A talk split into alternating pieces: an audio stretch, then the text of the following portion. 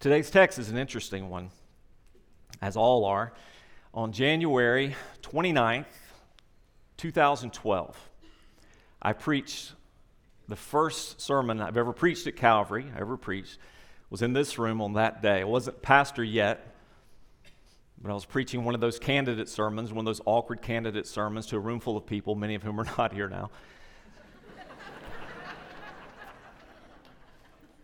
you know, the core, the members, the onlookers, the gawkers, the who is this guy? We preached this, I preached this message from Acts chapter 8, and I introduced at the end of this message what I hoped would be a, a sticky statement, a catchphrase of sorts, that would define both our philosophy and our purpose, that would give us a, a sense of, of mission, of what we're about. And on that Sunday, I introduced a simple phrase that for me really defines church. It did then, it still does. For God, for Dothan, for the world. At the end of that message, I prayed a prayer sort of like this. And I know this because I wrote it out. I don't normally write out things I'm going to pray for. But I wrote out a prayer for these three things in regarding that statement for God, for Dothan, for the world. And this is still my prayer. So, would you pray with me this morning?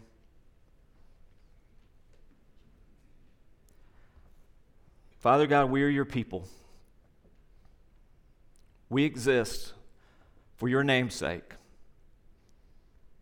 We represent you, not just in this place, but everywhere we go, in everything that we do. Father, I pray that what we do would bring glory to your name. Father, you've placed us in this city. We are to be for Dothan. I pray that we will be consistent, intentional, persistent conduits of your joy to this city. But Father, we are not here for ourselves or even for the sake of these people alone. But we are for the world. So, Lord, I now pray that where we go and what we give and how we pray would cause Christ to be known throughout the world. Father, as we pray this morning, as we gather and worship this morning, we do not know the possibilities. We don't know the outcomes of our prayers, our giving, or our going. We don't know how you're going to empower this great work, but we know you will. So, Lord, that remains our prayer. Empower your great mission. Use us for your glory, for the good of those who need you. I pray in Jesus' name. Amen. Acts chapter 8, beginning in verse 26. Now, an angel of the Lord said to Philip, Rise and go toward the south to the road that goes down from Jerusalem to Gaza. This is a desert place.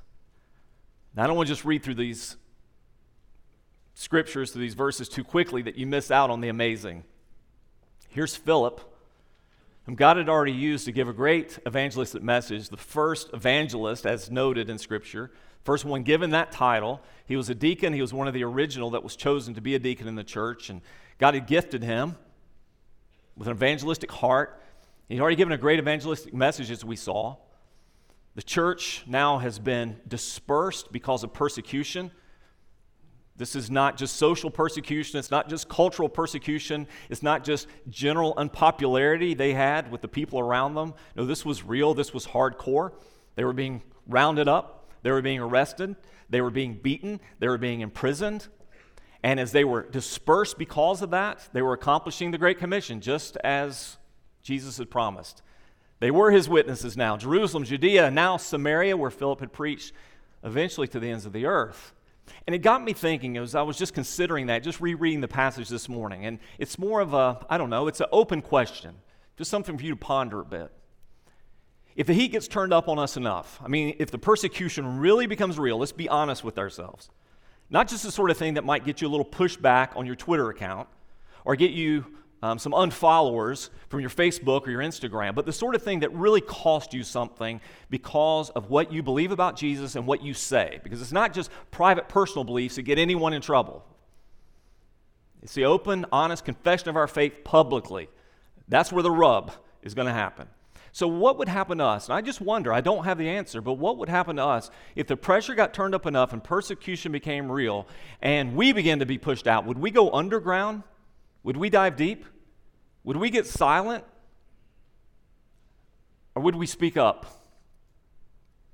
Would the, would the message amplify?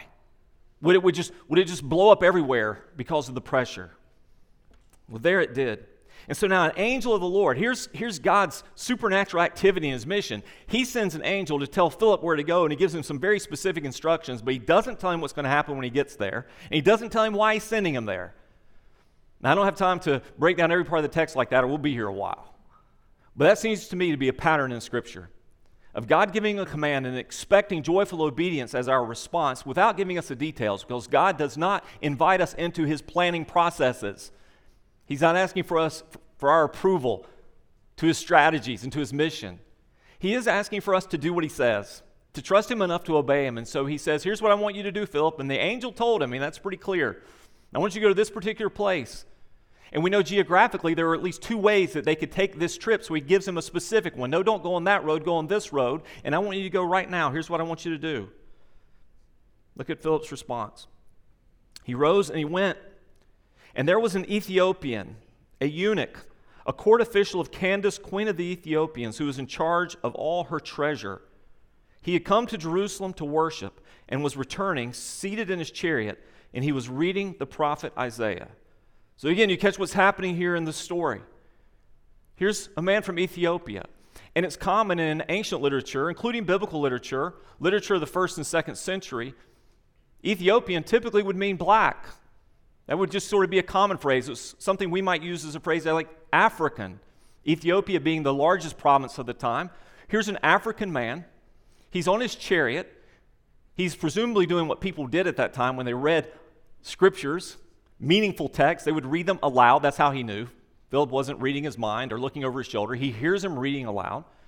This man serves the queen. Candace is not her name, by the way, for Bible trivia's sake. Candace is her position. This would be like Pharaoh, Caesar, queen of Ethiopia. He's reading the, the, text, he's reading the prophet Isaiah. And the Spirit said to Philip, now it's getting very specific go over and join this chariot. Have you ever had an unction, a, a sense of, I don't know, compulsion, something that feels like the leading of the Holy Spirit to go talk to somebody? That person standing over there that, that person sitting at that table, uh, that person down the hall, that, that neighbor that you've just met, the sense that I think God wants me to go talk to them. I think this is a gospel opportunity. So go over and join this chariot. So Philip ran to him. He ran to him.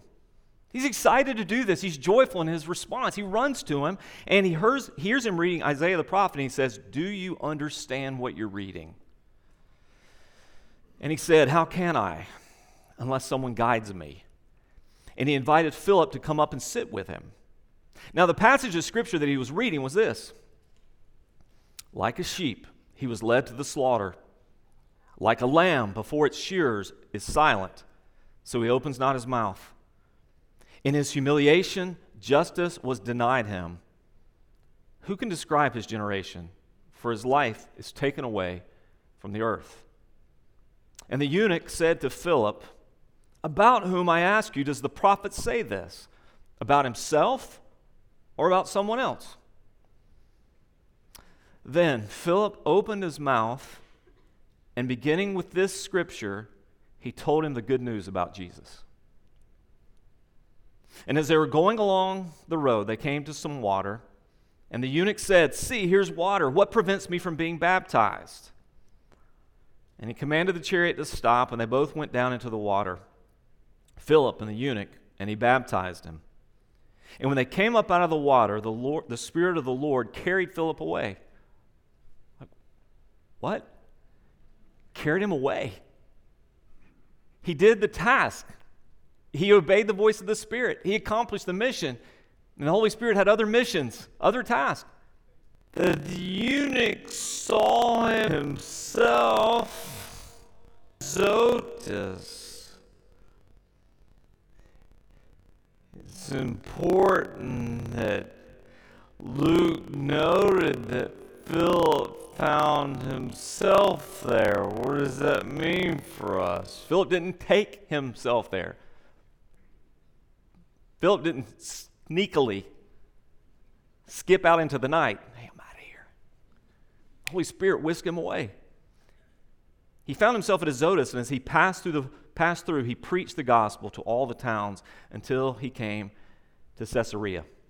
Now, real quick, because I don't want you to get hung up on this, some of you don't have an ESV version. You might have a, an NIV, one of the nearly inspired versions of the Bible, with you this morning.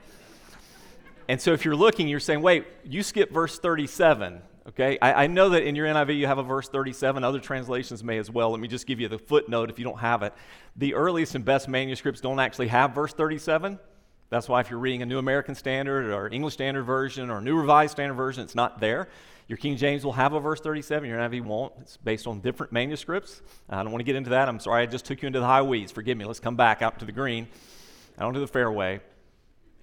It's assumed that what's implicit in the text, future translators thought needed to be made explicit that no one would be baptized without making a profession of faith. I think we can assume that's what's happening in the text again. This is a quick summary. This isn't everything that happened as it happened. This is not a play by play, it's not a novel, it's a very quick summary. So, verse 37 is that statement of faith, which we can assume rightly that no one would be baptized without rightly declaring who is Jesus and what you believe about him. So, that's verse 37. But let's look at the context here just for a, for a moment. We saw last week that the context of this is the gospel and now the Holy Spirit have come to Samaria.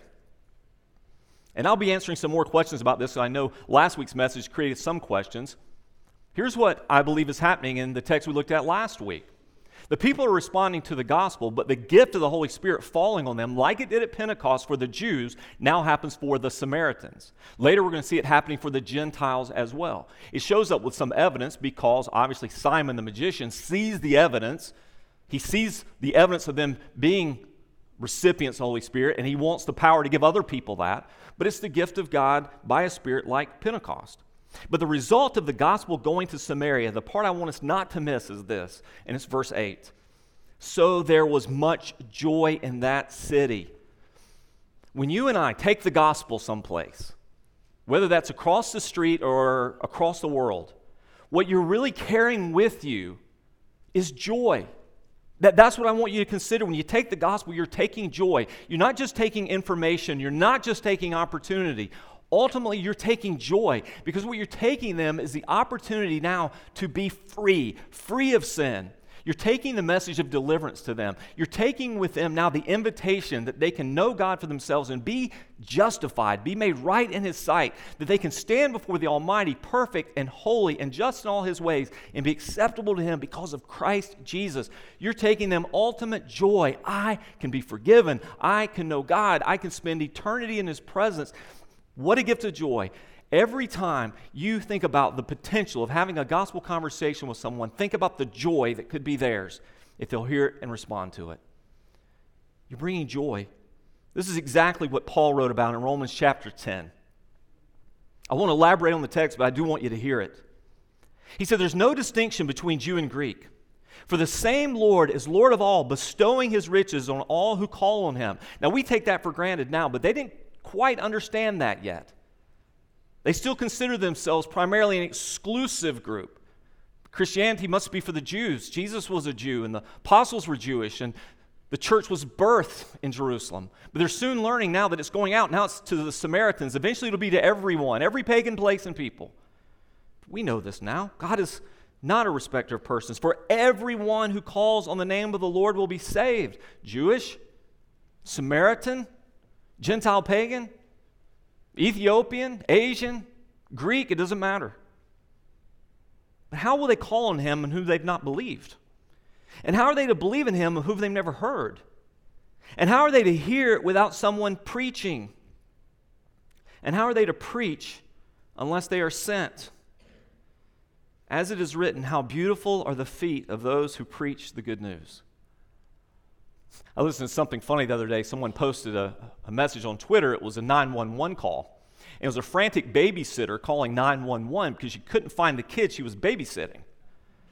And so the 911 operator is asking, you know, explain what happened. Well, we're playing hide and go seek, but he's really good at it. And then she goes on to explain some nonsense. This is not like a normal kid. Like he went to magic camp. He spent a week at magic camp. He knows all these magic tricks. Well, how long have you been looking for him? Three hours. Been looking for the lost kid for three hours. He thinks he's done some sort of, you know, hocus pocus or something. You know, that can be a little bit tragic, and I'm sure if you're a young babysitter, that would make for a frantic moment. But you know what would be worse than being lost for three hours and having your frantic babysitter looking for you and unable to find you? It would be to, to be lost somewhere and have nobody looking for you. Nobody caring. Nobody concerned. And that's what Romans 10 is about. To be a, man like this Ethiopian eunuch and no one know, no one care. No one care that he's trying to put the pieces together. No one care that he's trying to assemble his view of God.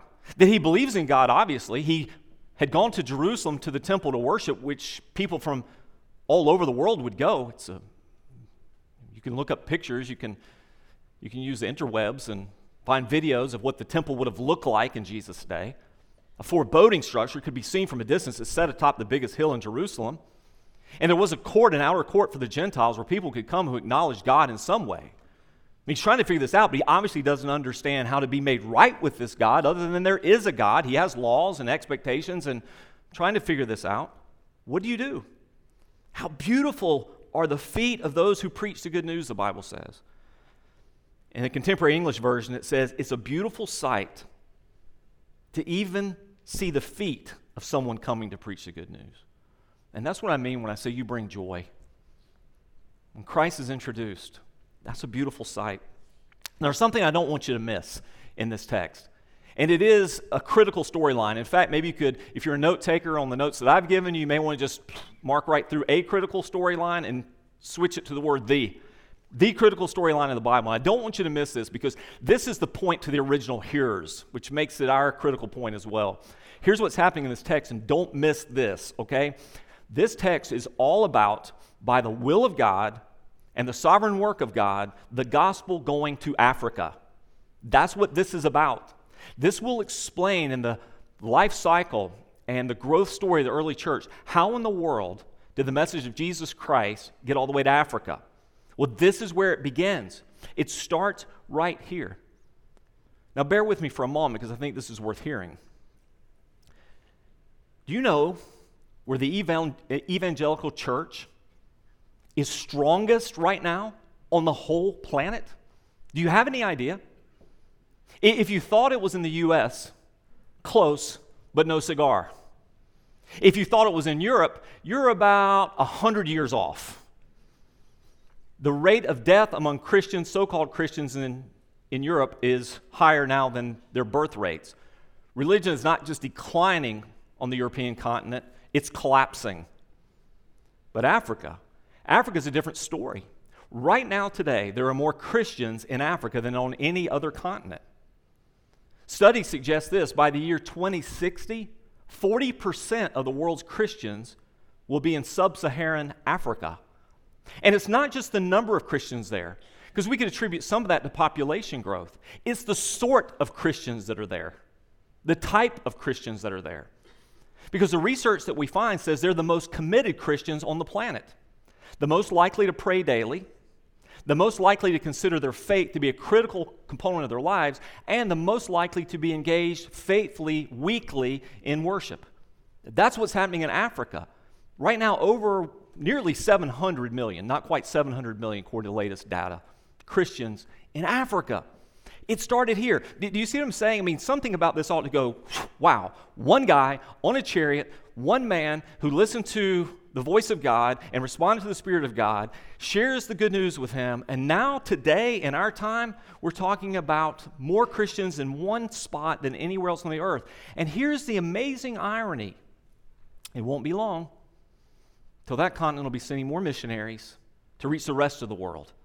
A place that once was known much more for its animistic religions, paganism, etc., will now be ground zero for the gospel going out to the rest of the nations.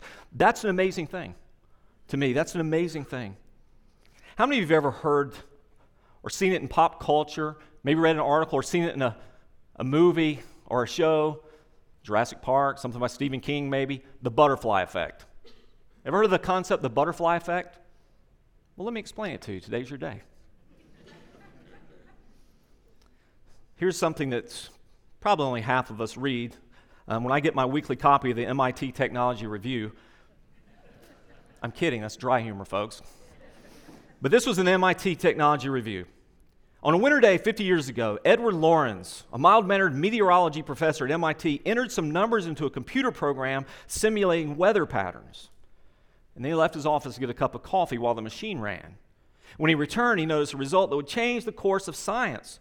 The computer model was based on 12 variables representing things like temperature, wind speed, whose values could be depicted on graphs as lines rising and falling over time. So on this day, he ran a simulation that he'd run earlier, but he rounded off one variable from, well, you don't have to worry about the numbers, they're long. He just rounded it off.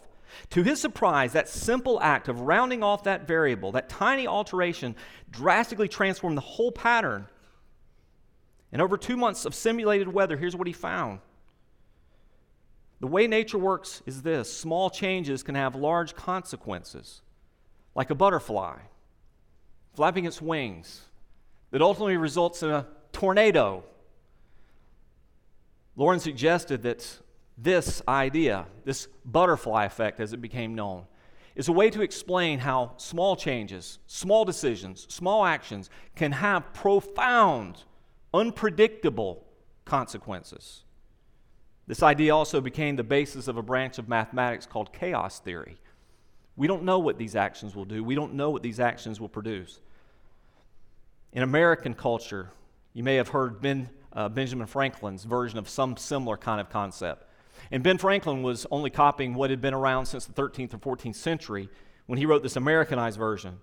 For want of a nail, the shoe was lost. For want of a shoe, the horse was lost. For want of a horse, the rider was lost. For want of a rider, the battle was lost. For want of a battle, the kingdom was lost. All for the want of a horseshoe nail. In more modern vernacular, those of you who are familiar with the classic, if you give a mouse a cookie, if you give him a cookie, he'll want some milk. If you give him some milk, he's going to want a straw. If you give him a straw, he's going to want a napkin, and so on and so forth. Why am I telling you this? I hope you get the idea. I don't want any single person in this room to ever underestimate the potential impact of one single gospel conversation. One single gospel conversation. That's the butterfly effect. You don't know where that person will go. You don't know to whom that person will talk. You, you don't know the impact it might have on that family and their extended family or that place where they may end up. You just don't know. Don't underestimate the effect of one gospel conversation. And that's a positive way of spinning this. A negative way would be saying, don't underestimate the impact of ignoring the voice of the Spirit saying, go talk to that person. Don't underestimate. See, here's God's mission and our mandate very clearly, we see in Acts chapter 8 it's clear. I mean, we've got this from the very beginning of Acts. It's God's intention that this good news is going to go out everywhere, right? That's the essence of Acts chapter 1, verse 8. That's the Great Commission statement in every gospel that Jesus gave. There's a version of it in Matthew, Mark, Luke, John, and in Acts. The intention of God that disciples would be made everywhere, starting here in Jerusalem, which would be the base, the home base of the church, going out everywhere. So that's the point. That's what God is doing. And this passage is a powerful reminder for us of God's sovereignty over, our over salvation. But here's the point I want to make to you there's a God side of the story and there's a man side. And here's the God side of it the sovereignty of God over salvation is your confidence in every single gospel conversation. The fact that God, by His Spirit, is already there. He's already working. He's already accomplishing His mission. Okay, that's your confidence because when you're wondering, as I stutter and as I stammer and I'm not sure what to say and I'm nervous and I'm anxious and, and you know, I, I'm not sure if I'll give a compelling enough reason. I'm not sure if I'll, I'll give a, um, you know, an interesting enough, a memorable enough. I don't have a, you know, I don't have this exciting testimony of deliverance. You know, all these things that we do to sandbag ourselves. You got to understand this. When you're about the mission of God, you're about the mission of God. And He's already there. He's sovereign over salvation, every encounter. So here's some things you can know. So write these fast. God is committed to the success of His own mission. I mean, when you read Acts chapter 8, you can't possibly think, man, look at Philip, this guy. Now, that's a masterful strategist right there. Here's what I'm going to do I'm going to get myself persecuted. I'm going to get kicked out of my house and home. And all the people that live around me are going to hate me. I'm going to go to Samaria, where the unclean people are. You know, those bastard people, that's what they call them. Don't look at me. These unclean people. You know, I hate these people, and they hate us. And I'm going to go there and I'm going to preach the gospel to all of them. And we're going to see tons of them get saved. And then, you know what? What should I do next? Oh, I know. The Holy Spirit's going to teleport me to some desert road where I'm going to wait there for a chariot to come along. And then I'm going to share the gospel with this person. And then I'm going to go to Azotus. I don't know where that is, but I'm pretty sure that's where I'm going to go. And the gospel is going to end up in Africa and it's going to blow up there. Man, this is the work of God. He's committed to the success of his own mission and he's supernaturally involved. There is no conversion that's not supernatural. Okay, there's no conversion that's not supernatural. I don't want to minimize the value of learning apologetics, you know, how to defend your faith, how to address false beliefs, how to answer questions from uh, challengers or skeptics. There certainly is a place for that. And certainly we want to be accurate in what we say. But ultimately, what happens in conversion is supernatural. It's when God reaches his hand figuratively in a spot you and I can't reach, was deep into the heart of a person whose heart's cold and heart, hard and dead, and he brings life to it and they respond. So you're praying and praying and praying and trusting and trusting and trusting that God is going to do God's thing there. He's supernaturally involved. He prepares the mind and the heart. He does that. He also sends the obedient messenger. But catch this the obedient messenger he enables. You're not out there on your own, he'll enable it. You might just find when you get into that conversation that all of a sudden it begins to flow better than you thought, or things come to mind quicker than you imagined they would, or clarity is yours because God's giving it. He speaks through His living word. Philip didn't get there and start sharing these cool stories and analogies and illustrations. The, the, the gospel conversation here is so simply profound or so profoundly simple. Here's a guy reading a prophecy. I mean, you talk about the sovereignty of God, of all the things he could be reading here, okay? Of all the things he could be reading. Remember, there's no New Testament here, right? That hasn't come yet. When we talk about the scriptures, that's what we would call the Old Testament. It's all there is. It's the law and the prophets, the poetry including you know, Psalms and those things, and Job and Proverbs. And he's reading scripture. How fortuitous that he's reading one of the clearest, one of the most beautiful, one of the most poignant statements of Jesus. And he's reading Isaiah 53. And God is speaking to him. And then it's the work of God to draw that person to himself. So know this, and, and maybe I've overcomplicated what I mean to be super simple. When it comes to gospel conversations, there's a whole Godward part that you and I don't have to worry about. We don't have to sweat. We don't have to concern ourselves with. We don't have to philosophize about. We don't have to compartmentalize. We don't have to label. We don't say, well, that's Calvinistic or that's Arminian or this is that. You just trust God to do God's thing because that's what God does. It's His mission and He's told you He's going to accomplish it. But then there's a manward part and our side of things. And what's our side of it? It's really pretty simple. And it's kind of a two part responsibility joyful willingness, biblical readiness. That's it. Joyful willingness, biblical readiness. In other words, if God says go, I'm running. If God points me in that direction, I'm off. It's the song that you just sang. If you say go, I'll go. That's joyful willingness. But the other part of this is biblical readiness, and those are our responsibilities. As you see, I put in your notes, one of those is a matter of the heart, the other is a matter of the head. One's a matter of the heart, one's a matter of the head. The heart is my heart bent towards God to do what God wants me to do. Am I sensitive to the leadership of God? Am I looking for opportunities to be useful to God? Do I have a Godward heart? The second is do I have a prepared mind? Am I ready to give an answer? Now, let me just ask you a quick question, and I, this is not some deep dive, but just in general, how many of you would say, whether it's your occupation or your favorite hobby, how many of you say you're pretty good at it? How many of you say you're pretty good at your job? Thank you. There's four. Take note of those, avoid the rest. All right, let me try a different way. How many of you have found something you really enjoy doing that you had to work at, but you've learned how to do it, and you're a lot better at it than you used to be? Let's try that. We'll look at there. And it was worth the time, right? Because the first time you swung a golf club, you look like an idiot. You look like Charles Barkley up there. Balls going everywhere. You can't even afford, much less the green fees, you can't afford the golf balls. Or you went fishing, and you said, This is boring, this is terrible, I hate this. I'm just, I'm just getting sunburned here. And I, I'm eating bad sandwiches. You know, but you learned. And as you learned, you enjoyed. You got better and better. You learned skills. You worked at it. It was worth it. Listen, here's my simple point it's worth it becoming adept at sharing the gospel with somebody. It doesn't take deep scholarship. It doesn't take seminary education. It does take something like Philip did here, which is really pretty simple. Somebody's reading something and says, Do you understand what you're reading? And then listen, this so profound a statement, and yet so simple. Listen to what he says. When he asked him if he could understand it, Philip opened his mouth. Now, that's important too, because you're not witnessing to anybody with your good works, your good deeds, your bumper sticker, your shirt with the church name on it, you're not witnessing to anybody until you open your mouth. Beginning with this scripture, he told him the good news about Jesus. Can you open up the Bible? Take a passage of scripture and tell them good news about Jesus? Can you do that? Every Christian ought to be able to do that. That's a bare minimum. That's, that's a bare minimum for any Christian to be able to say, listen, let me show you in the Bible. This is the good news about Jesus. You don't have to have a memorized plan.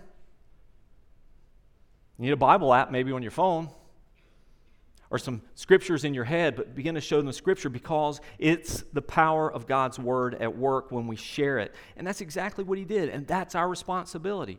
There's one primary motive for this. I've been to a lot of evangelism conferences. I've heard a lot of preaching about why we should share the gospel, and probably many of you have as well. But I'm going to tell you what the primary biblical motive is for us to do this it's the glory of God. It's the glory of God. It's that God would be known as he deserves to be known among the nations.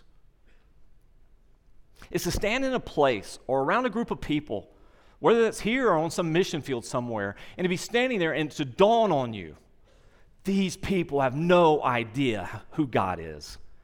They have no idea how awesome God is. Or maybe in the, in the negative, to be thinking in that moment with concern and empathy, they have no idea what's going to happen to them when they stand before God one day.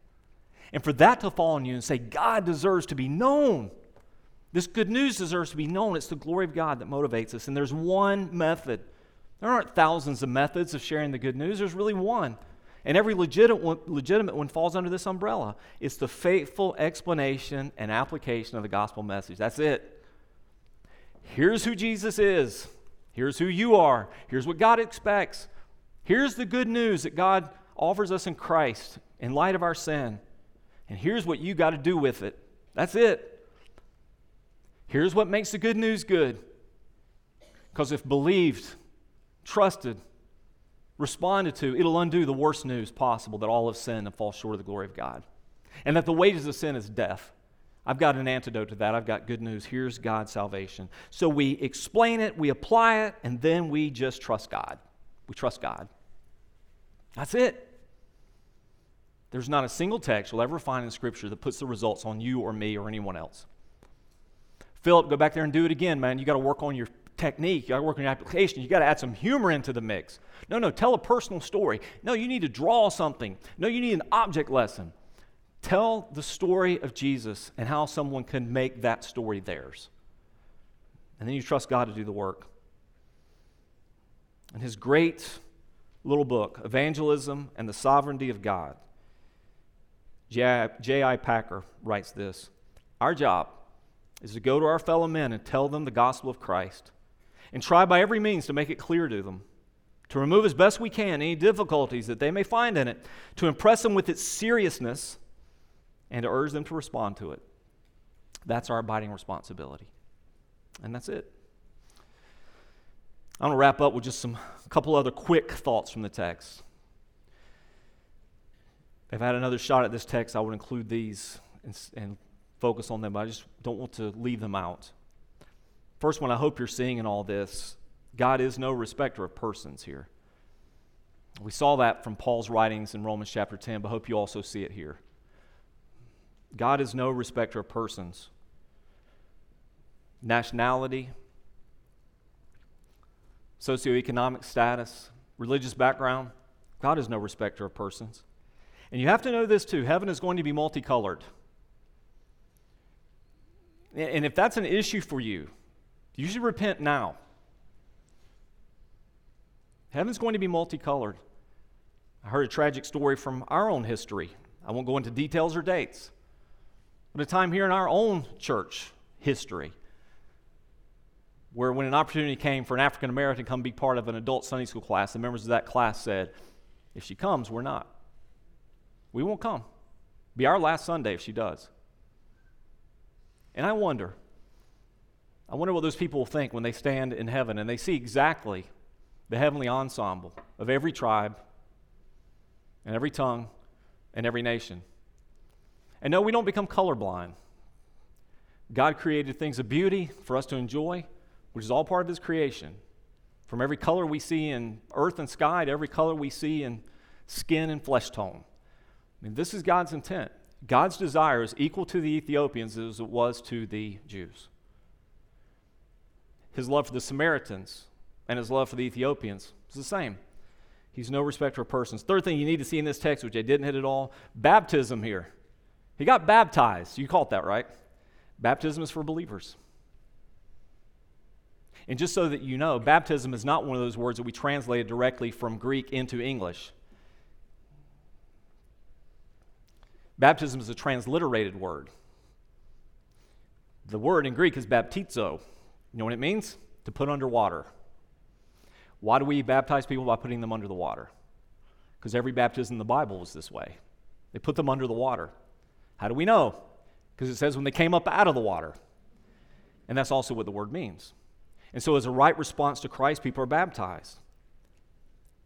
And the gospel, this good news, it does deserve, it does require a response. It's not just enough to hear, God loves you and He's got a wonderful purpose and plan for your life. And you got to hear what this good news is about, what it displaces, and you have to respond to it. Okay, so when you're sharing the gospel with someone, when you're having that gospel conversation, okay, and again, pardon the analogy.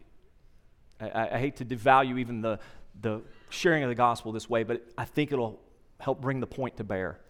If any of you have ever been or are in sales, it's great that you can present what you're selling, what your company is offering, or the benefits of this vehicle to someone in beautiful terms.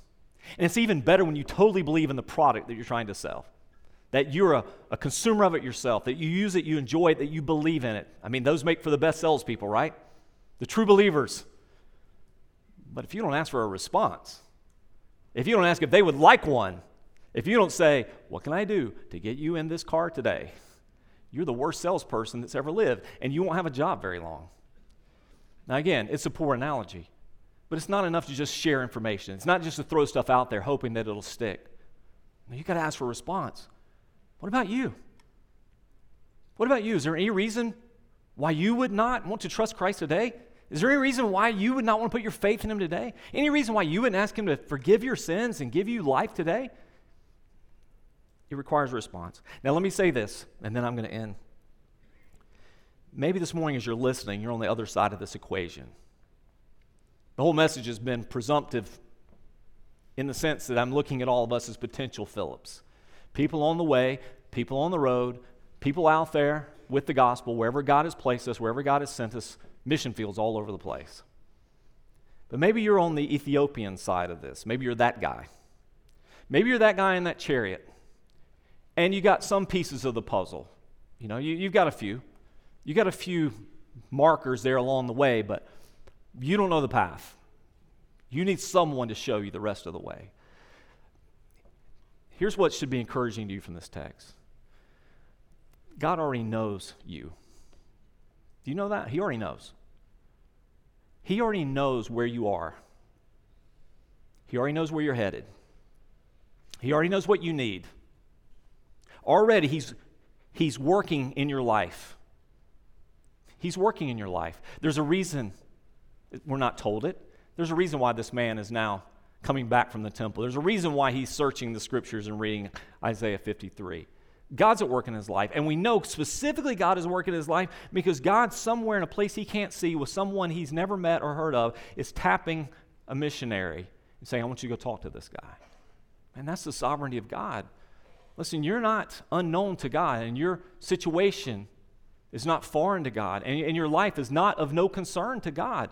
He knows you, He's already at work in your life, and He's offering you salvation forgiveness of your sins, justification, being made right with God, who one day will judge us all. And that judgment is an absolute judgment. There's no scale there. Relative good versus relative bad. Did I make it in by the skin of my teeth? No, it's an absolute judgment. Guilty, not guilty. Sinful, forgiven Do a full payment for their sin or a penalty already paid in Christ. That's it. He's offering you to have your penalty paid.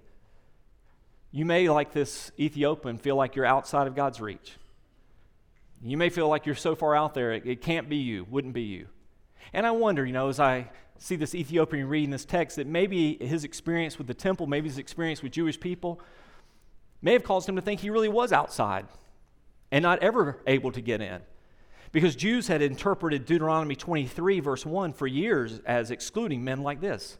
He was a eunuch. If you don't know what that means, ask your parents. Deuteronomy 23, 1, and I read this from a more PG version. No one who's been emasculated by crushing or cutting may enter the assembly of the Lord, Deuteronomy 23, 1 said. Now, this particular text probably has more to do with assuming office, being a temple officer, serving temple duties, etc. Typically, it would be because they were excluding in those early days of temple and, or tabernacle life, not temple life, but tabernacle life. They're excluding those who, by pagan rites of worship, should not be integrated into, into Jewish rites of worship. But imagine this. Imagine if after this conversation, this new convert, whose name we don't know, he hears the gospel, hears the good news of Jesus, he gets baptized as a statement of his faith in Christ publicly, a public declaration of his faith and what Jesus has done for him. Imagine now Philip vanishes, and he keeps reading in Isaiah. It won't be long till he'll get to chapter 56. This is what the Lord says, verse 4. To the eunuchs who keep my Sabbaths and choose what pleases me and hold fast to my covenant, to them I will give within my temple and its walls a memorial and a name better than sons and daughters. I will give them an everlasting name that will endure forever. Can you imagine the joy of that ride to realize, wow, I'm included? God has included me. God, by His grace, includes me. Listen, if that's you, God knows. And today, this crossroads that you find yourself, we're not on a, we're not on a dirty Samaritan road, but here you sit. What's your response to the good news going to be? You know, Philip shared it, he had to receive it. And what are you going to do? I'm going to ask you if you close your eyes with me as we pray. Father God, my prayer is super simple today. I pray you make every believer in this room, including especially me, more like Philip.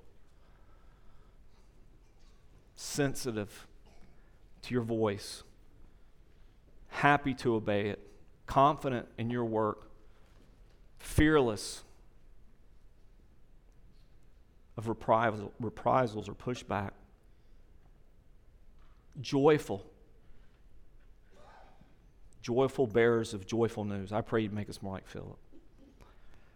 But Father, also pray if there's anyone in the condition of this Ethiopian man riding along today, you know, trying to figure it out, trying to put the pieces together, I pray they would understand this. It's sin, that's the issue. That's the big issue. That's the elephant in the room. My sins exact a consequence. God, because He is perfect and holy, cannot not deal with sin. He, he must, or He is no longer just and holy and good and perfect and righteous. But God, in His mercy towards us as sinners, has put forth His own Son as an atoning sacrifice. Jesus, who had no sin, therefore he could not be punished for his sin. He took on our punishment. But he who knew no sin, the Bible says he became the righteousness. He who knew no sin became sin, so that you and I could become the righteousness of God in him. In other words, he took all my debts of sin, put it on him. He took his whole account of righteousness and put it on us out of grace and mercy. That's what he offers you today the righteousness of Christ and all that that entails. If you're that one looking, trying to figure out, today's your day.